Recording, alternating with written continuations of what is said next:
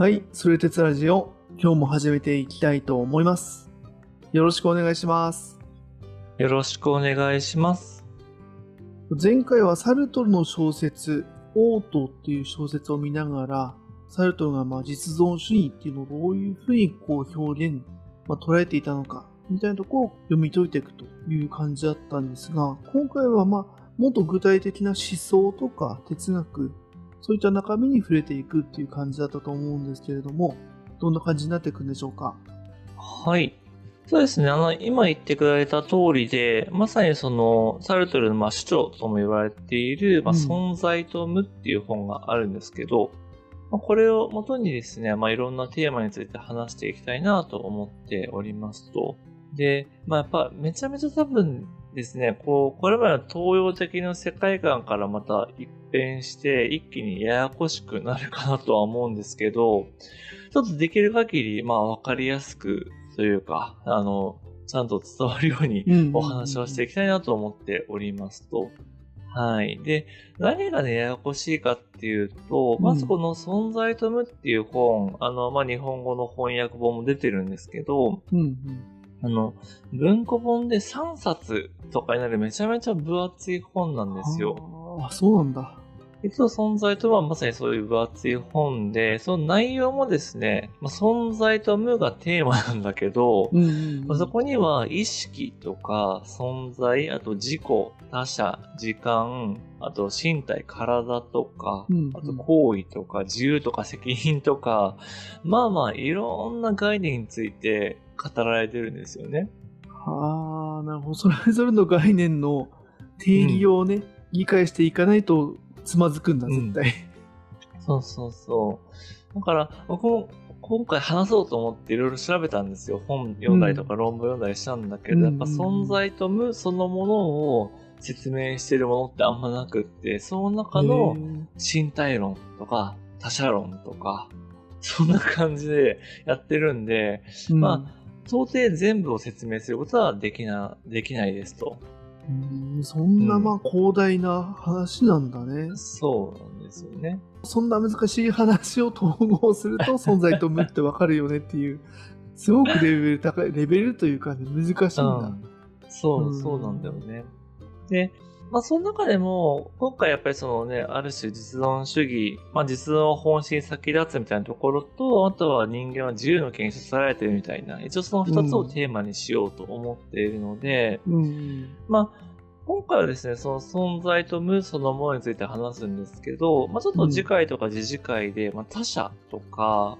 あとは自由とか責任みたいな、そういったテーマを、ある種取り上げてお伝えしていきたいなというふうに思ってますと。はいはいはい。はい、で、逆に言うと、その、サルトルが存在とか無っていうものをどう捉えているかっていうところがわからないと、サルトルが考えている自由とは何かとかっていうのが理解できないっていう感じなので、はい、その土台作りって感じですね。なるほど。そうだよね。自由の経営っていうのもわからんって話だもんね。そうそうそうそう。あったもんね。何をもって自由と言ってるのかみたいな。だから西洋哲学回聞いていただいた方はあると思うんですけど、やっぱその哲学者が世界をどういうふうに捉えているかとか、人間っていうものをどう定義しているかによって、やっぱその先に出てくる思想とか考え方に共感できるかどうかっていうのが変わってくるんで。はいはいはい。その共感レベルもだよね。表面的なのか、本質をちゃんと捉えての共感なのかとかもいろいろ変わってくるっていうところかもしれないし、そのためにあれだもんね、前回前々回使ってサルトルとは何者だったのか、当時の一大戦に世界大戦を経験したサルトルのその時代背景みたいなところも含めて話してきてくれたってことだもんね。このためだよね。おっしゃる通りです。はい。ちょっとそれでスタジオはそういう意味ではね、ちょっとややこしいらしいんですけど、ちょっと引き続きそこを頑張っていきたいなという感じで、で、じゃあまずは、ね、そのサルトルが目指そうとしたものは何かみたいな話なんですけど、これやっと今回触れるんですけど、一言で言うとこれは、デカルト以降の哲学の乗り越えだっていうふうに言われてますと。ね、デカルトはね、もちろん取り上げたけれども、我を思うゆえに我あり、うんうんうんうん、でその中世のある種神話的な世界を理性に乗り越えようとしましたみたいな話あったと思うんですよね、うんうんうん、でこれどういうことかっていうと、まあ、ある種我を思うっていうことはつまり意識の働きなんだけど、その意識が働くっていうことと我あるだから存在するっていうことは同じだよっていうのをデカルトは言ったんですよね。うんうん、そこだけが疑えなかったみたいな話をしてたってこと、ね、あ、そうそうそう、いろんなことを疑った結果、うん、思っているっていうこの自分、疑っているその自分っていうものは存在しているみたいなことから、うん、ある種全ての思想っていうのをやっていこう、出発点にしていこうっていうのがデカルトがやったことなんだけど、うんうんうん、そうで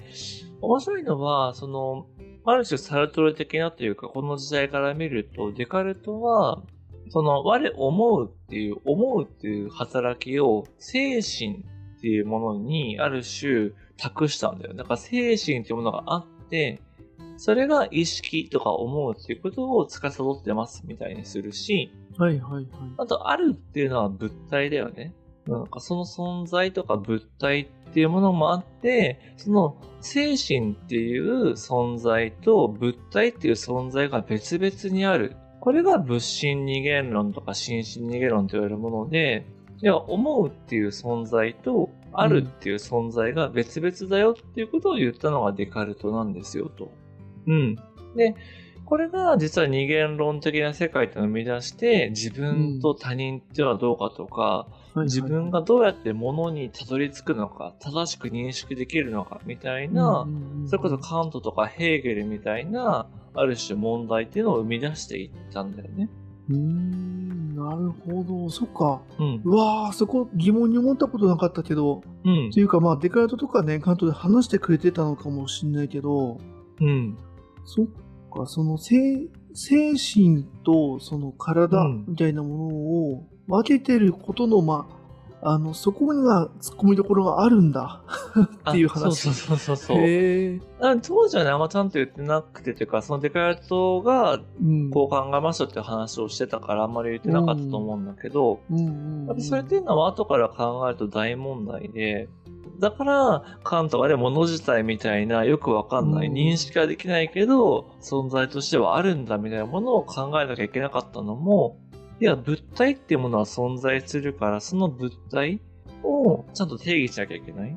うん、とか物体とか存在している意識とか精神っていうものがどうやって別のものにたどり着くんだみたいな、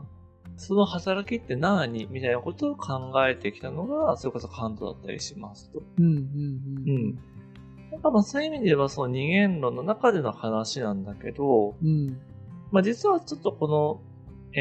それでスタジオで何度かお名前を出しているフッサールっていう人の現象学っていうのは、うん、その存在っていうのが厄介なんだよ。要は別の存在があった時にその存在と存在がどう関係するのかとかってめちゃめちゃ厄介なのよ。考えを突き詰めていくとね、そのデカルト的に考えるとってことだよね。そうそうそう、うんうんうん、なので存在っていうのが一回離れてうん、これを乗り越える、要は存在とかってそういう厄介なものは一回捨てちゃって別にそれがないところで考えましょうみたいなものがある種現象だったりして、そうなんだね、うん、そうそうそうで逆にその弟子であるハイデガーっていう人がいるんだけど、うんうん、ハイデガーは存在と時間っていうこれまた有名な、まあ、20世紀最大の哲学者って言われてるような人の本なんだけど、はいはい、それはその存在するっていうことを前提とするんじゃなくて我を思うゆえに我ありって我ありを前提にしちゃうんだけど、うんうん、じゃあ我ありってどういうこと、存在って何っていうのを突き詰めたのがそのハイデガーがやったことなんだよね。そうかそうか、その隙はやっぱ後世のその哲学者みたいな人だとやっぱりそこはもう見えてくるんだね、うん、そうだねそうそう、なんかそこ自明にしちゃってるけど本当にそれ自明でいいの、うん、存在って本当に確かなものなんだっけみたいな、はいはいはい、うん、そこまでやっぱ行き着くんだよね、よくも悪くも。なるほど、でもあれだね、こんだけ名前の出てくるさフッサールだったりとか、うんまあ、その弟子のハイデガーみたいな人、うん、すっ飛ばして大丈夫なの？本当にやった方がいいなって思ったんだけど、うんうん、やるとちょっと分厚くなりすぎるなとも思って、はいはいはい、一旦ちょっとされとるから行動主義まで行って、うん、後で戻ってきます、うんうん、はいはい、いや楽しみにしてよじゃあ、うん、そうそっちはそっちでね多分ねそれぞれ6回分ぐらいなるから結局ねはいそうなんですまあそれもね楽しみにしていただきたいっていう感じではあるんですけど、うんうん、でサルトルはその、まさにフッサールとかハイデガーっていうことも一定学んで、はいはいはい、それを使って、存在とは何かっていう問題に迫ることで、うん、そのデカルトを乗り越えますと。もっと言うと、うん、前回そのオートの時に触れたような、うん、そのある種木の根っていうのはゴツゴツした黒い塊で、それがもう存在だみたいな、それこそが意味があるものだみたいな。話がこう直感的に出た時に、うん、それをちゃんと哲学的に説明するっていうことをちゃんとやろうとするのね。なるほど。前回もあったけど、うん、そういうその個別具体的な経験を東洋的じゃなくて西洋哲学的な視点から、うん、余計なものみたいな話だったけど、そういう視点で説明したらどうなったかって話なんだ。はいはい、そうだね、そうそうそう。うんうんうん、からもうちょっと言うと、これは僕の理解なんだけど、うん、デカルトっていうのはその我を思うとか我ありっていうところから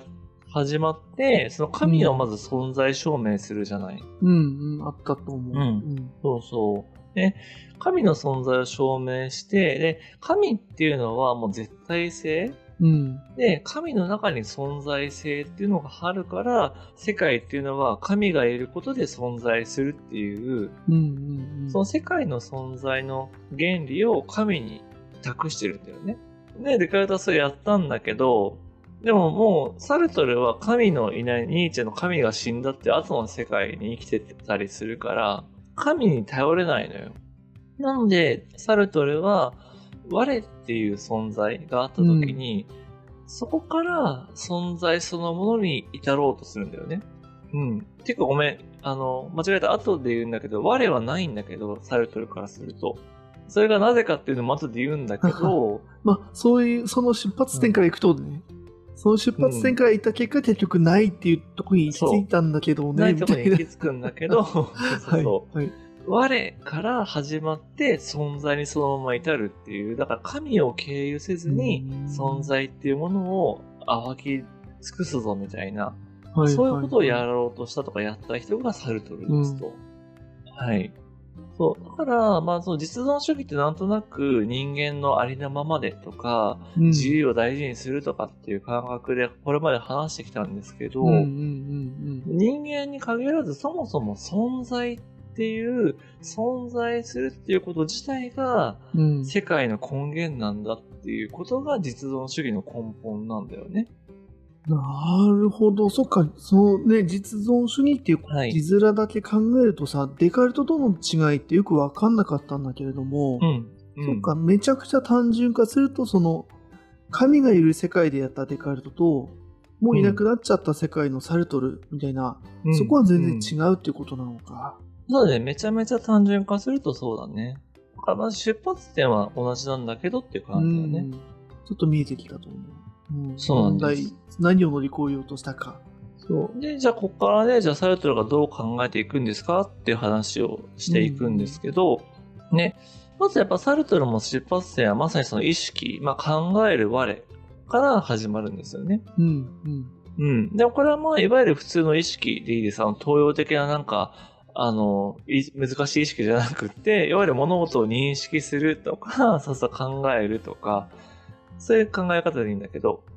でそれっていうのはよくよく吟味してみると、意識っていうものについてよくよく考えてみると、うん、その意識そのものがある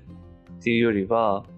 なんとかについての意識っていうのが働いてるよねっていうことがわかるよねっていうことを言うのね。うんうん、どういうことかっていうと、例えばリンゴを想像するってなった時に、うん、なんか意識みたいな明確なものがパチってあって、それがリンゴの方にヒュンってなんか触れていってリンゴを認識するみたいなことじゃなくて、うん、なんとなくリンゴについて考えているな俺みたいな、うん、そういう風なものとして働くよねっていうことを言うんだよね。伝わる？ね、さっきのパチってなんだなんかさ、なんだろう、こうマジックハンドみたいにさ、自分の中に認識の道具があって、それがリンゴの方になんか実体的になんだろうな、ぶつかっていくみたいな。認識っていうのはそういうものじゃないっていう話なんだけど、なんとなく伝わるかな、ニュアンスとして。あれだね、前多分言葉とかと、あと目パチパチとかでやったけどさ、ちょっと東洋で例えるのはあれだけど、うん、その人間の認識っていうのはそんなコントロールしてるもんじゃないよって話か。さっきのマジックハンドみたいな話で言うと、自分でそのリンゴについてその意識しようと言った時に、よしリンゴについて意識してこい俺の意識みたいなそういう使い方してないよねって話に近いのかな。そうです。使い方というか、もっと言うと、その実態として意識があるわけじゃないよねっていう感じかな。要はデカルトはさっき言った通り、精神っていうものが存在するものとして、その精神を働かせるっていう発想なんだけど。なるほどなるほど。なんか意識っていうものが明確にこれだっていうのがあって、この意識を動かしてリンゴを認識するみたいな使い方じゃなくって、そもそもリンゴって言い出した瞬間にもうその意識がリンゴに対して働いているみたいな、そういう意識ってそういうものだよねっていうことをまず第一に考えるのね。なるほど。あれか、そのさっき言えばその二元論か、なんか物質二元論だっけか。もう弊害だよね。なるほど。そのもう自明の理として認識っていうものも、ある意味リンゴと同じぐらいの感覚で、認識っていうものが存在するって考えちゃってるんだけれども、いやそもそもその、概念っていう意味で、なんだろうな、もうそのレベルでまず概念でしかないんだよってことすら多分、認識してない、意識してないのそれこそみたいな話だねなんかあると思っちゃってる。だね。というよりも概念とか本質はあるっていうのがこの物質二元論の世界だから、人間という本質はあるとか、リンゴはリンゴの本質があって、そこからリンゴ一つずつのリンゴが生まれっていうのが前提の世界観だから。そうで、まさに言ってくれた通り、それって働きだよねっていう。要は別にそれ実体そのものとしてあるんじゃなくって、たまたま意識が働いた時に、あ、意識があるじゃんっていう風に僕が認識してるだけだよね、もっと言うとサルトルは、あらゆる意識っていうのは何者かについての意識だっていう風に言って、意識そのものには何らの内容もないっていうことを言うんだよね。なるほど、そう。だから意識は、なんだろう、何かを含んでないんだよ。その精神とか自我として実体としてあるんじゃなくって、そのある対象、リンゴがあった時に、それに向かう働きとか、なんかエネルギーみたいなものが意識なんだよねっていうことをまず確認するのね。むずむずいでしょ。むずいね。そっかそっか。あれだ、今はせっかくリンゴの話があったから、これでごめん確認させてもらうと、あれだね、リンゴっていうものを認識したときに、ほら王林とかさ、富士とかさいうのはあるじゃん、品種としてね。それも品種として名付けちゃってるから、究極的には違うんだけれども、そのただのリンゴってそういう意味で言うと、もううちらの中では存在しないじゃん。流通してないじゃん。スーパーでさ、リンゴって売ってたとして、絶対何らかのさ、品種じゃん。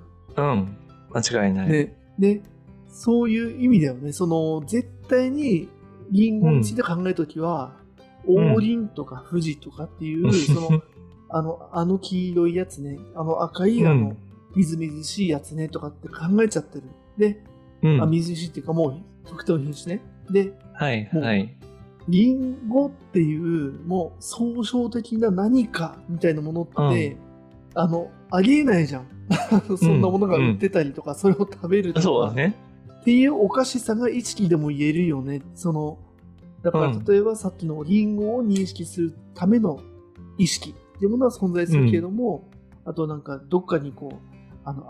歩くとかなんか食べたいみたいな意識っていうのは存在するんだけれども、はい、ただの意識みたいなものは、うん、さっきのリンゴとは何かって話でうん、意識って言われてもな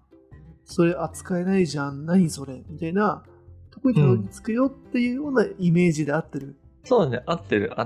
うん、合っていてでその別に言うのが面白いのはリンゴの本質はあるっていうんだよ、それはたどり着けるっていうんだけど、意識にはそもそもそういう本質みたいな作用がないっていうのをサルトルは考えるのね。はあ、そこは違うよという話、ね、そう、うん、はいはいはい。これまでは意識の本質とか精神とかがあるって言ってたんだけど、それって実はなくないっていう話をしてて、でじゃあその意識っていうのはその働きなんだけど、どういうふうに働くかっていうと、まさにアイキュー言ってくれた通り、そのリンゴがあった時に、これは王林かな富士かなっていうこともあるし、でさらにそもそもリンゴっていうのはねっていうのもあるし、それを超えてリンゴの本質とは何かまでいって、さらにじゃその本質一個、リンゴという存在の本質は何かみたいな、要はその存在っていうところまで意識っていうのはある種向かうことができるよねっていうふうに言いますと。でこの存在の本質に向き合った時に吐き気を催すんだっていうのがこの前のオートで話したことなんだよね。はいはい、それ山で行っちゃうとってことだね。意識が木の根っこで止まらずにその存在の奥に行っちゃって、木の本質とか存在の本質まで行くと、黒くてゴツゴツしてネバネバした不気味なものみたいな感じに捉えてしまいますよと。はいはいはいはい。っていうのが、まずここまで言っているその意識についての話なんだよね。でここでもう一個だいぶすっ飛ばして言っちゃうんだけど、じゃあこの存在の本質って何かっていうと、もうそれはもうそれはあるってしか言えませんと、もうあるからあるんだ以上みたいな感じになるのねここは。だって存在してるんだからそれはあるとしか言えない、別に説明できない、いっぱいそれを説明するためにそう3冊も翻訳で3冊でまだ本を書いてるんだけど、本当に一言で言おうと思うともうそうとしか言えません。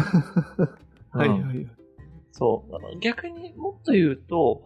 他のものとは無関係にただあるっていうのが存在の本質で、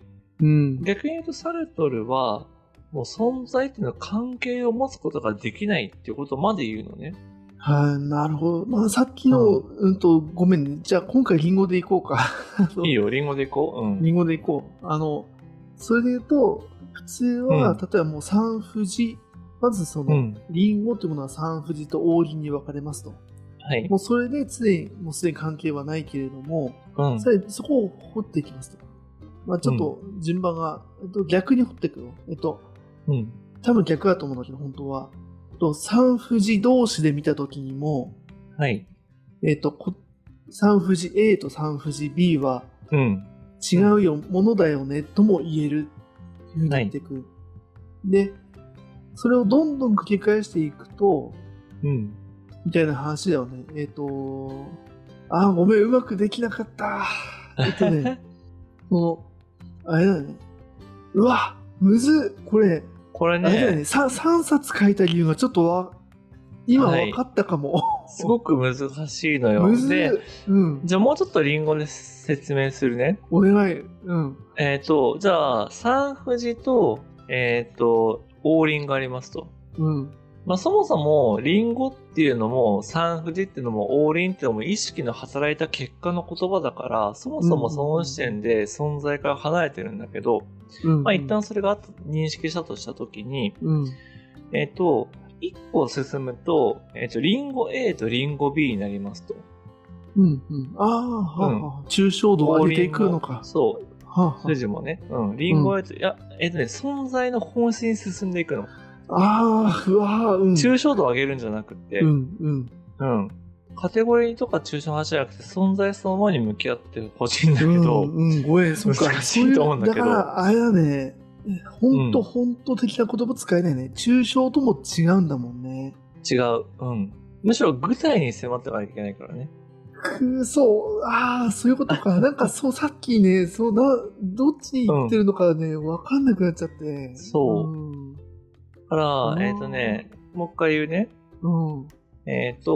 王林と富士があります。うん、でもそれは、その目の前のものを見ても絶対に出てきませんと。うんうん。で、まあ、リンゴがあります。とはまあ、言えるけど、でも本当はそのリンゴっていうのも僕らの知識にあるものですと。はいはいはい。うん。だからリンゴ A とリンゴ B っていうのがあったときに、うん、それもさらに一歩進むと、存在 A と存在 B が存在するっていうふうに言えますと。はい。で、たださらに、でも存在 A と存在 B っていうのも、どっちも存在あるっていう本質でしかないから、本当は A と B って分けることもできないんだよね。へー、はいはいはい。うん、だから、もう目の前に存在があるとしか言えないんだよ。なるほど、分かった。うん、分かったというか、OK、ついてきてると思う。その、うんうん、ごめんね、ここで確認させてもらうと、うん、存在 A と B になって、うん、その後、それが目の前の A と B すらもうあるとしか言えないっていうのは、うんあれだもんね。やっぱ赤ちゃん目線だったりとか、多分、はい、もう人間の赤ちゃんである以上、そこをすぐ乗り越えちゃうと思うんだけれども、だからもう赤ちゃん以下目線みたいな、すごい話だなって今思ったんだけれども、はい、その視点から見ると、存在 A と B が確かにうちらは見えちゃうんだけれども、その見えてる2個ってもう言ってることすらおかしくて、そう。もう目の前に存在するそれらは、うん、もうごめんこれはもううちらの観点からしかやっぱ伝えられないんだけど そうだね、その2個でもしかしたら1セットかもねみたいな可能性を、はい、こっちは思っちゃうんだけどもう2個で1セットだったらそれもうあるじゃん、うん、1個であるとしかいないし、はいはい、そういう風にしかもうどんだけいろんなビルがある、うん、いろんなリンゴがあるみたいなもういろんな風景の中にいろんなもの川がある木があるみたいなことを言ったとしても、うん、もうあるとしか言えなくなっちゃうっていう話になってくるまさにまさにまさにそう恐ろしい恐ろしいですよ吐き気も燃えおすでしょこれは吐くが、うんうん、人間じゃないもんだって赤ちゃんですらないよその感覚多分うわ意識から見るとあるとしか言えないっていうのはそういうことなのね怖はい何その感覚サルトル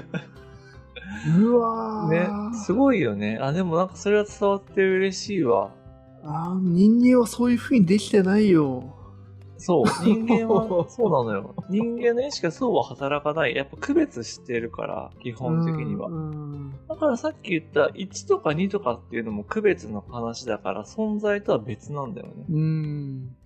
もうあるとしかいないっていうのは本当に兄貴が言ってくれた通りですとで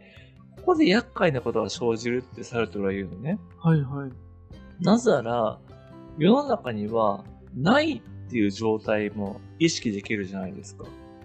例えば、リンゴがここにないっていう時に、それってリンゴがないのか、うん、リンゴのない状態があるというのかによっても全然違うんだよね。うん、そうなんだね。まあ、ちょっとインドの時にも、ね、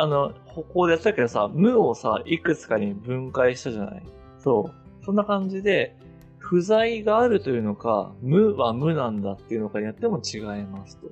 まあ、存在との前提にするとこういう問題が起きてきて、なんかここに存在と無っていうこの本のタイトルの厄介な関係性っていうのが生じてきますと。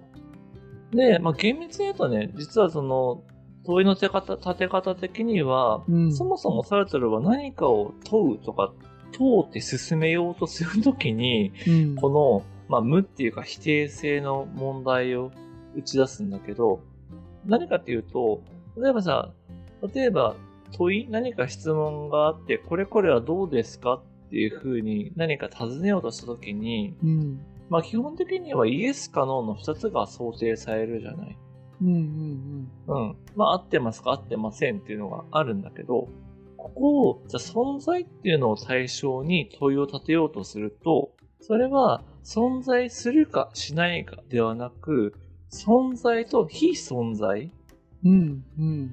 要は存在しないではなく非存在の存在について考えなきゃいけないっていうことを言って、からつまりここに無、非存在、存在したいんだから無なんだけど、これを考えなきゃいけないから厄介だっていうことをサルトルは言いますと。サルトルおかしいよ。なるほど。なるほどってごめんね。確認させてもらうと、あれか、例えばリンゴがないっていう状態を意識できている状態は、すでに、このサルトル的に言うと非存在とか無ではないんだねっていうイメージだね。サルトルはリンゴのあるっていう状態とないっていう状態を比較してるから、まさにアイキュー言ってる通り無じゃないんだよね、それは。っていうとこまではなんか今の話その認識で合ってるのかなっていうところまでは理解しているはず、っていうところで、はい。ででなんだよね。サルトルはですね、2つの概念を導入しますと。頑張っていきましょう。ですね、ちょっと言葉がね、厄介なんだけど、一応、絶対いけます。一つが即時存在、即時っていうものと、あと、対時存在というもので、あと、即時っていうのは、即、すぐとかの即、即断の即に自分の字。つまり、即自分っていう存在と、あと、対時、相対するの対。に自分の字で対字っていう言葉があって、そういう概念をサルトルは発明するのね。で、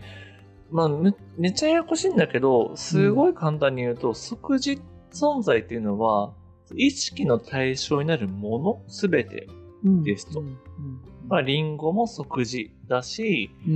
木も即時だし、川も即時だしみたいな、そんな感じ。色も例えば色も意識の対象になるから即時。で、なんでこんなややこしい言い方をするかっていうと、サルトルは存在するっていうその根源的な存在そのものと、リンゴとかっていうもの、これを存在者とかって言うんだけど、これ別概念で扱うんだよね。さっきの話聞いた後だと納得はできるよね。ってことでしょ？人間が認識してる後のリンゴっていうものと、あとはもうそのものだよね。さっきのその目はあるとしか言えないそのあるもの、存在 A とかあるみたいな話、存在 A とかも一応、存在 A はね、存在者、存在者、それは存在者、で存在者、さらにそのもうあるとしか言えなくなったさっきの2個のリンゴがあろうが、もうあるとしか言えないよね、レベルになったものが初めて、なんだっけ、存在。それ以外は全部存在者、みたいな。存在者。現れ。いや、面白いね。はい。で、この存在と存在者はぴったりくっついてて、基本的には剥がすことができませんっていうことを考えていて。からその存在と存在者がぴったり重なっている状態のことを即時存在とか即時っていうふうに言うのね。要はそれがそれそのものであるみたいなことを言ったりするんだよね。これは多分うちらの一般的な感覚のものみたいなので良さそうだね。そうね、一般的な感覚のものに存在っていうよくわからん本質が、なんだろう、ベラってくっついてるみたいな、そんな感じ。本当は逆だよね。でも存在っていうものに存在者たるその何かがくっついてるよって順番でってことだね。そうだね、本当は。っていうのが即時ですと。で、対時とか対時存在っていうのは即時存在以外のものなんだけど、これはすごいぶっ飛ばして言うと、意識であり人間ですと。これはちょっとわかんないと思うんで言うんだけど、はい。で、サルトルの本のところには、すごいややこしい言い回しがあって、なんか、その対自存在っていうのは、それがあるところのものであらず、それがあらぬところのものであるような存在、みたいな、めっちゃ噛みそうな言葉で書いてるんですよ。だから全かっていうね。でも本当ね、全っぽいな話しそうで、すっげえ簡単に言うと、さっきさ、意識っていうのはさ、ちょっと内容がないんだとかさ、何かに向かうものなんて話をしたと思うんですけど、要は意識っていうのは対自存在を認識できる、もっと言うとその存在に関わることができるから、即時存在じゃないんですよね。要はさっき存在は関係を持たないって言ったじゃないですか、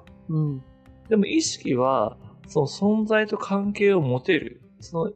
存在を意識することができるから即時存在じゃないっていうふうに言えますと。はい。だから意識っていうのは、存在とさっきのその存在者の同一性っていうところがはみ出た存在で、それを即時じゃないものとして、ある種その即時に相対するものとして対時みたいな言葉で名付けるんだよね。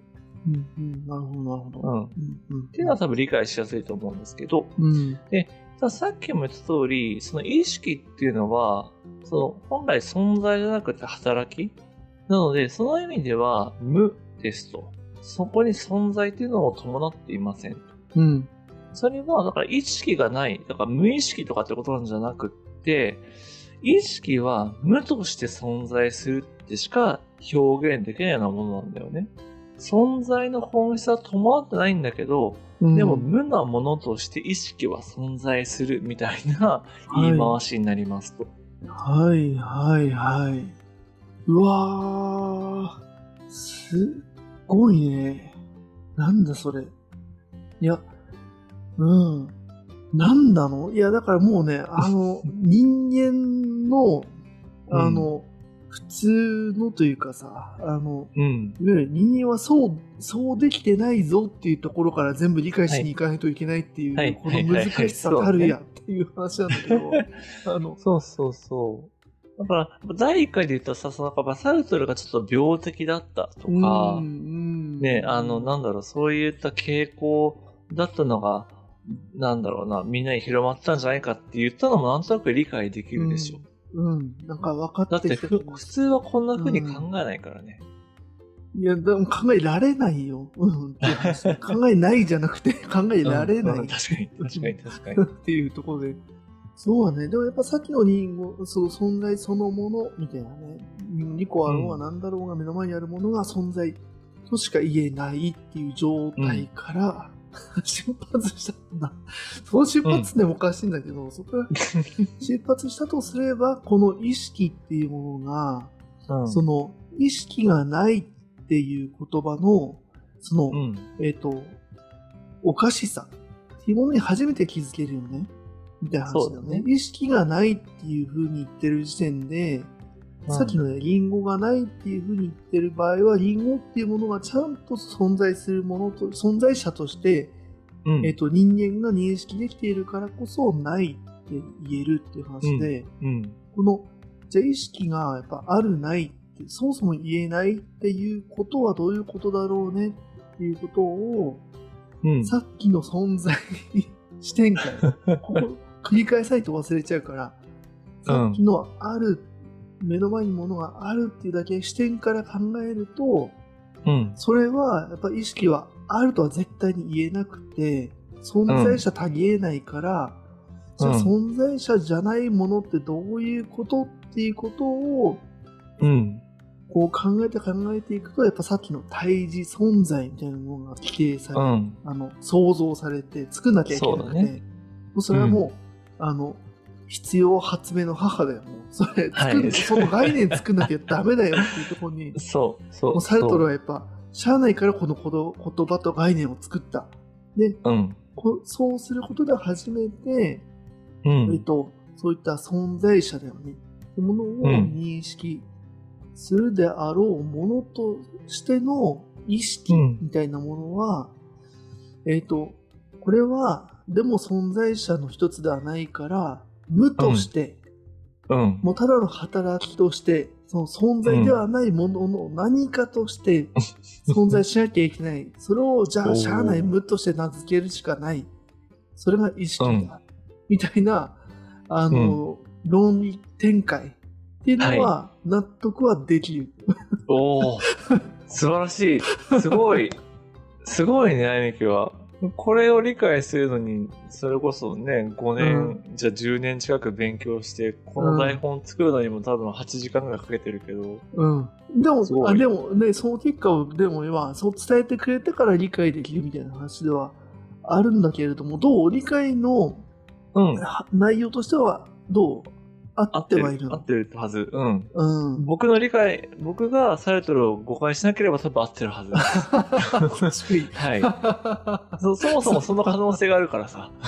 そうだね、そこはちゃんと伝えておかないとね。少なくとも僕が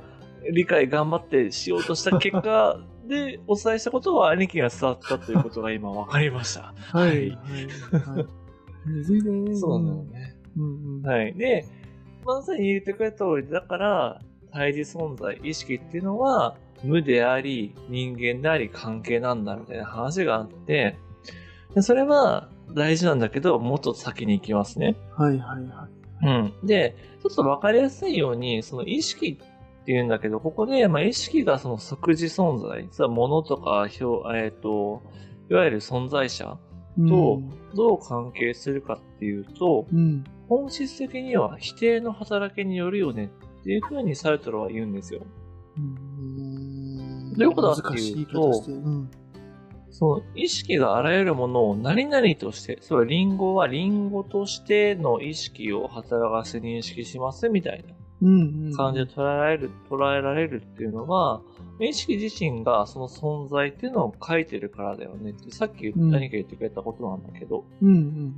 で逆に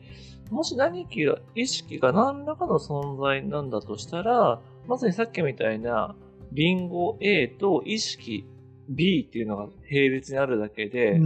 A は A、B は B で存在してるから関係を持つ必要がないというか持てないよねってことを言うのね。だから即時存在、その存在者っていうものが何かと関係を持つには、その間に即時存在ではないものが必要で、それが絶対的な否定性を持ったその即時存在ではなり得ないとかあり得ない意識っていう意味での対立存在なんだってことを言いますと。即時存在同士が関係を持つ、さっき言ったリンゴ A とリンゴ B が関係を持つのも、物体がリンゴだっていうふうにそこのリンゴっていう概念と関係を持つのも全ては意識の働きだっていうことをここで言うのね。OK。ここはだよね、さっきの話の延長だね。でもうちょっとこれもね、例えでさらに詳しく言うと、リンゴどうあれしたか、リンゴで言うと、リンゴが目の前にありますと、でリンゴをさミキサーにかけてジュースにすると、僕らはもうそれリンゴジュースって言うんじゃん。その後リンゴが壊れてリンゴジュースになったっていう考え方なんだけど、即時存在の観点、リンゴそのものの存在の観点からすると、ただ存在が存在し続けるだけだから、別にリンゴはリンゴジュースになろうが、固体が液体になろうが何も失われてないんだよね、存在していることに関して言うと。まあそうだね、水が凍ったと同じ話だよね。だから別にここには何も起きてないんだけど、そこに変化とか破壊とかって見るのは人間の意識、つまり対自存在がいるからだ。なので、それ以上でもそれ以下でもないよねっていうことを言うのね。つまりサルトルに言わせると、対自存在と人間っていうもの自体が実は世界に意味ある出来事を生み出す唯一無二の存在であり原因だっていうことを言いますと。そう。だから神とか別に超常現象とか持ち出さずに、うん、人間の存在そのものがその存在しかない即時存在しかない世界に意味とか関係を持ち出すんだってことを言うのね。なあ、そこに繋がるのか。そう。なるほど。ああ、ずるいね。そっか、その順番で言われると、そうですねしか言えないわ。うん、そうだよね、うん。なかなか否定は難しいよね。うんうんうん。うん、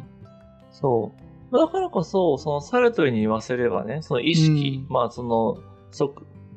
対峙存在である意識っていう、まあもっと言うと人間存在っていうのは、うん、ただ存在するってことは許されてないのよ。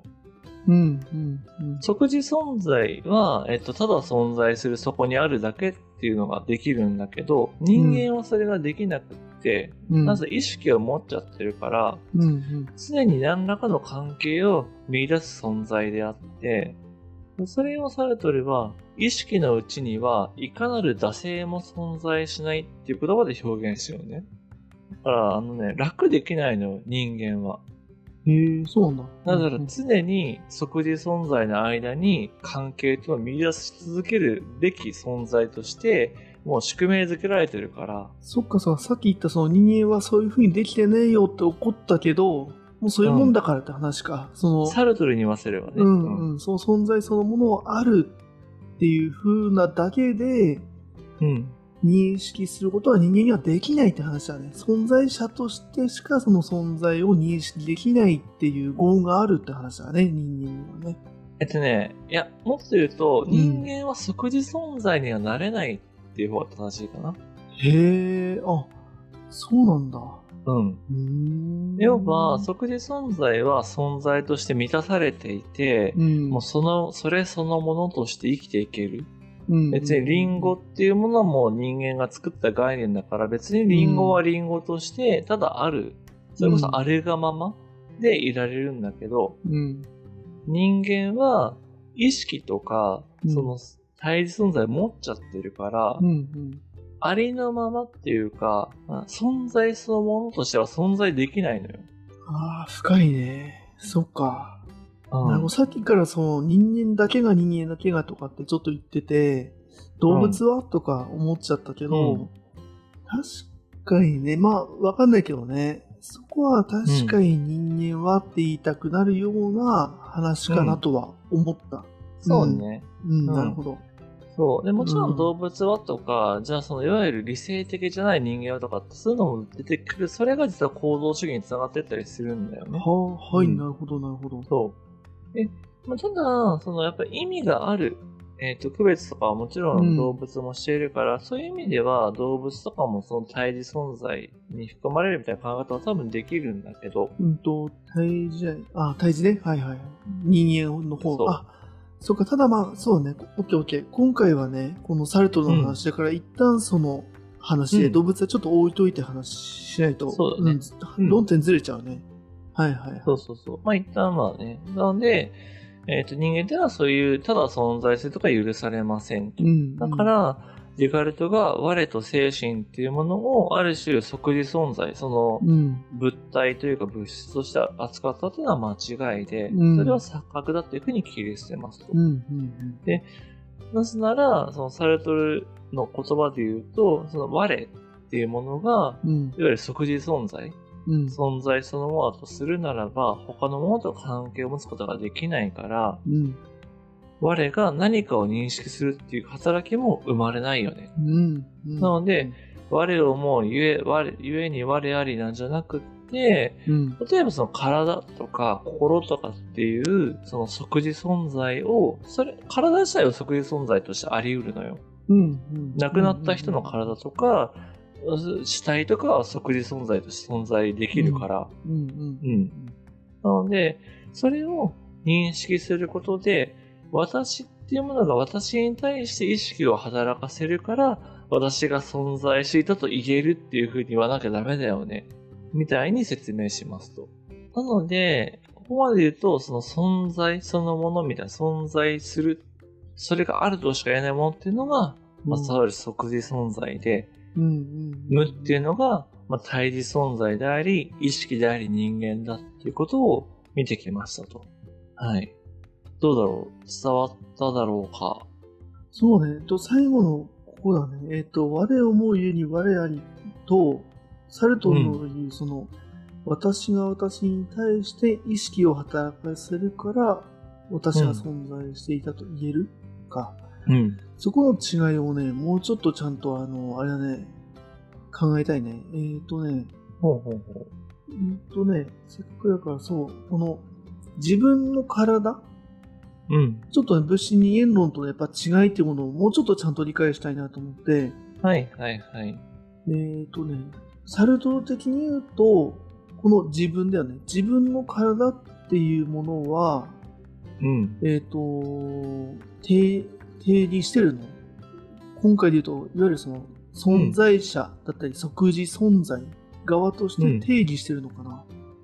今回ではしょってるんだけど、まさに、身体論とかめちゃめちゃ書いてるね、やっぱこの本の中で。体とは何か。ちゃんと説明してるのか、そっか。はい。どうなのそこだって、この言葉だけを聞くと、まだやっぱちょっと抜け出せてない、その自分の意識と体、その自分の意識っていうものがあって、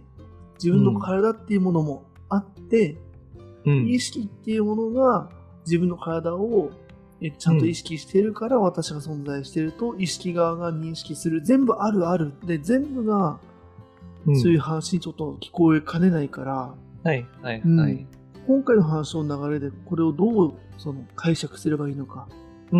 は結構難しいと思う、この言葉。ちょっとね、そのちょっと次回に持ち越したいなと思っていて、なぜならそこに他者っていう問題が発生するのよ。なぜなら自分は対立存在だけど、兄貴も他者も対立存在じゃん。ああ、確かに。なんでそれを、で、対立存在同士が関わるってどういうことっていう問題が発生してくるのね。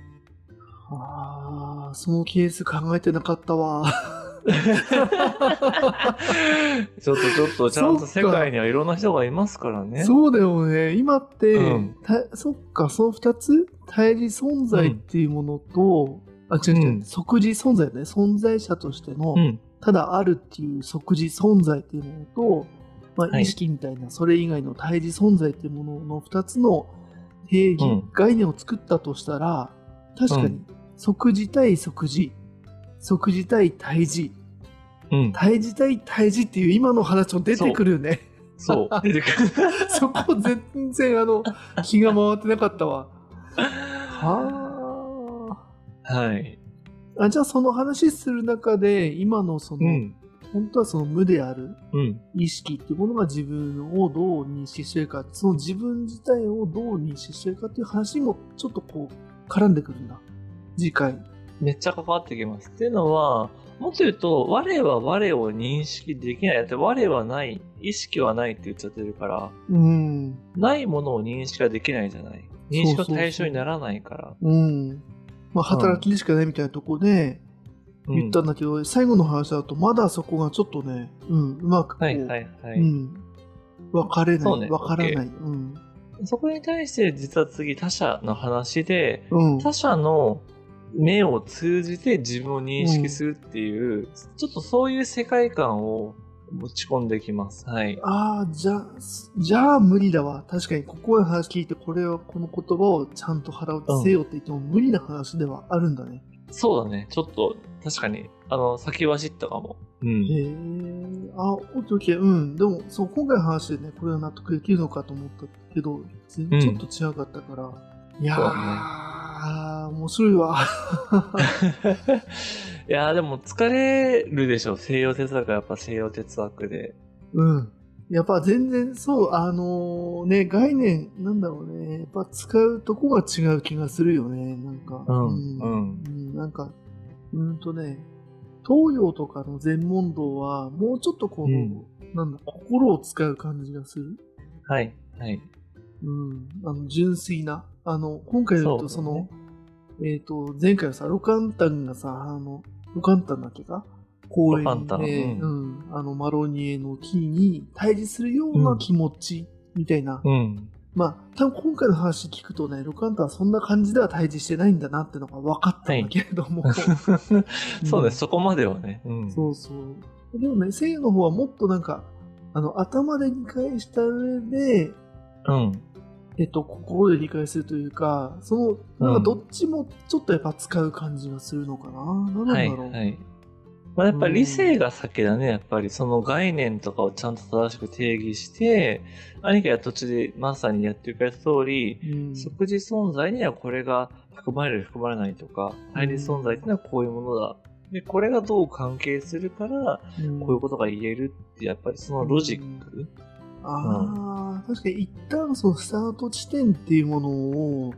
常に意識し続けなきゃいけない、うん、その自分が持ってないスタート地点だったり概念、ね、今回で言うとね、うん、そのまず対峙存在側から考えるとみたいな、そのワンステップがあるのかも、うんうん、そう、すごい大事です。やっぱそれはやっぱりその哲学者ってやっぱり自分の見た世界を表現しようとするから、うん、それやっぱ普段生きてる世界とは違ったりするので、そのどこから語ってるのかとか、どこを出発点にしてるのか、うん、サルトルで言うと、そもそも存在の本質っていうのはあるけど、うん、意識っていうものは存在しない、無だっていう、うん、そこにやっぱちゃんとこうなんだ、うん、立ち続けられるかみたいな、うん、そうだな、うん、まあそういう意味ではそっか、まあさっき東洋と西洋でざっくり分けちゃったけれども、うん、空の概念とか有意識とかは割とこっちに近いかも、うん、西洋とかやっぱ自分がない概念をちゃんとその下地を作って、この世界観を作って、うん、であなたにはないでしょうけど、この世界観で話しますからねっていう、その世界観をまず理解することが超むずいんだけど、みたいな。そうそう。ね、じゃあここまでいいですね、世界観理解しましたね、じゃあその上でっていう、さらに難しい話されるから、うん、ちょっと突っ込みどころが多いんだよね。いや、その世界観ちょっとまず理解できないんですけどみたいな。そうねそうね、うん、っていう話なのかと思った、うん、でも本当その通りで、まさに今日やらせていただいたのも、うん、サルトルはだからその世の中っていうものを、そういう即時存在、うん、存在そのものとか、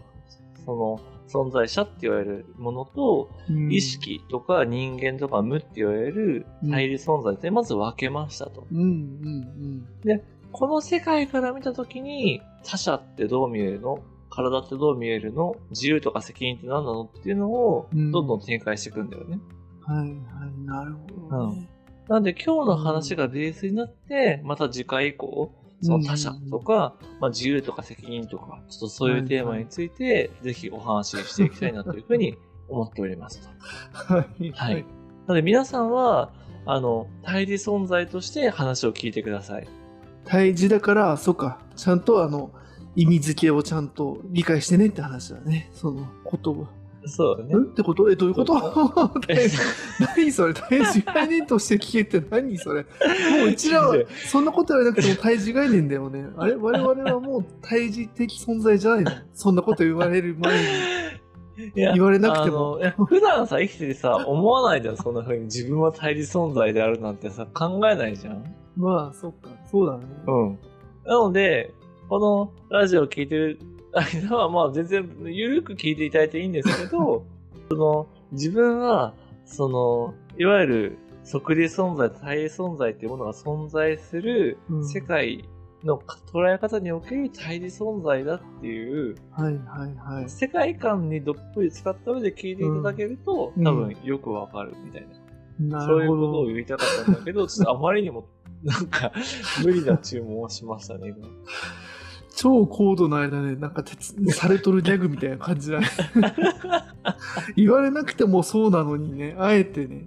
対峙的存在ですけどみたいな。そうね。いやいやい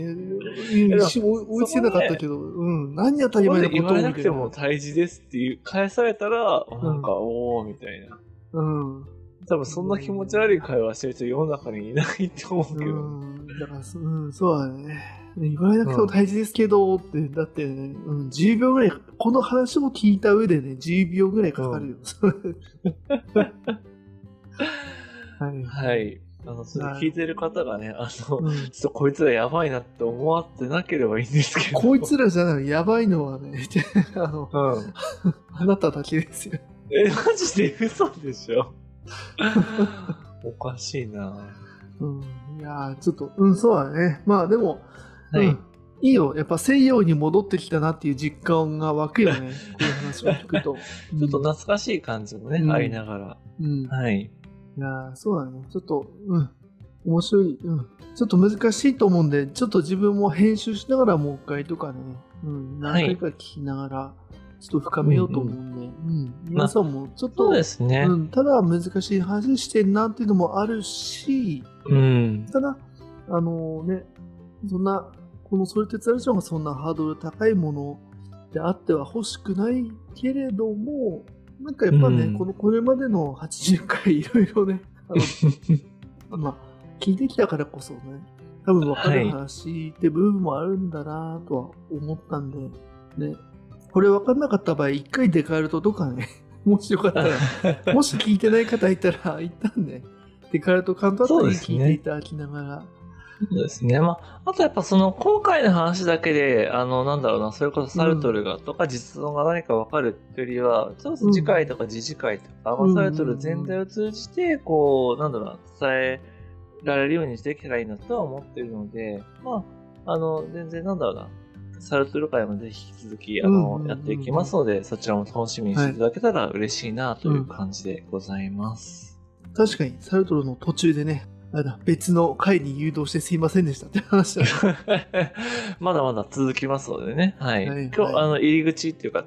土台共通の土台を作ったところが今日なので、はい、だからね土台が大きいんだよね本当。もう3話目だしね面白いな、そうね、そうです、すいませんだらだらと。いやじゃあこんな感じでねちょっとまた次回も何が待ち受けてるのかちょっと怖いところではあるんですけれども、はい、引き続きじゃあまたどんどんサルトルの深みにはまっていきたいと思いますんで、引き続きよろしくお願いします。はい、よろしくお願いします。今回もありがとうございました。いやー面白い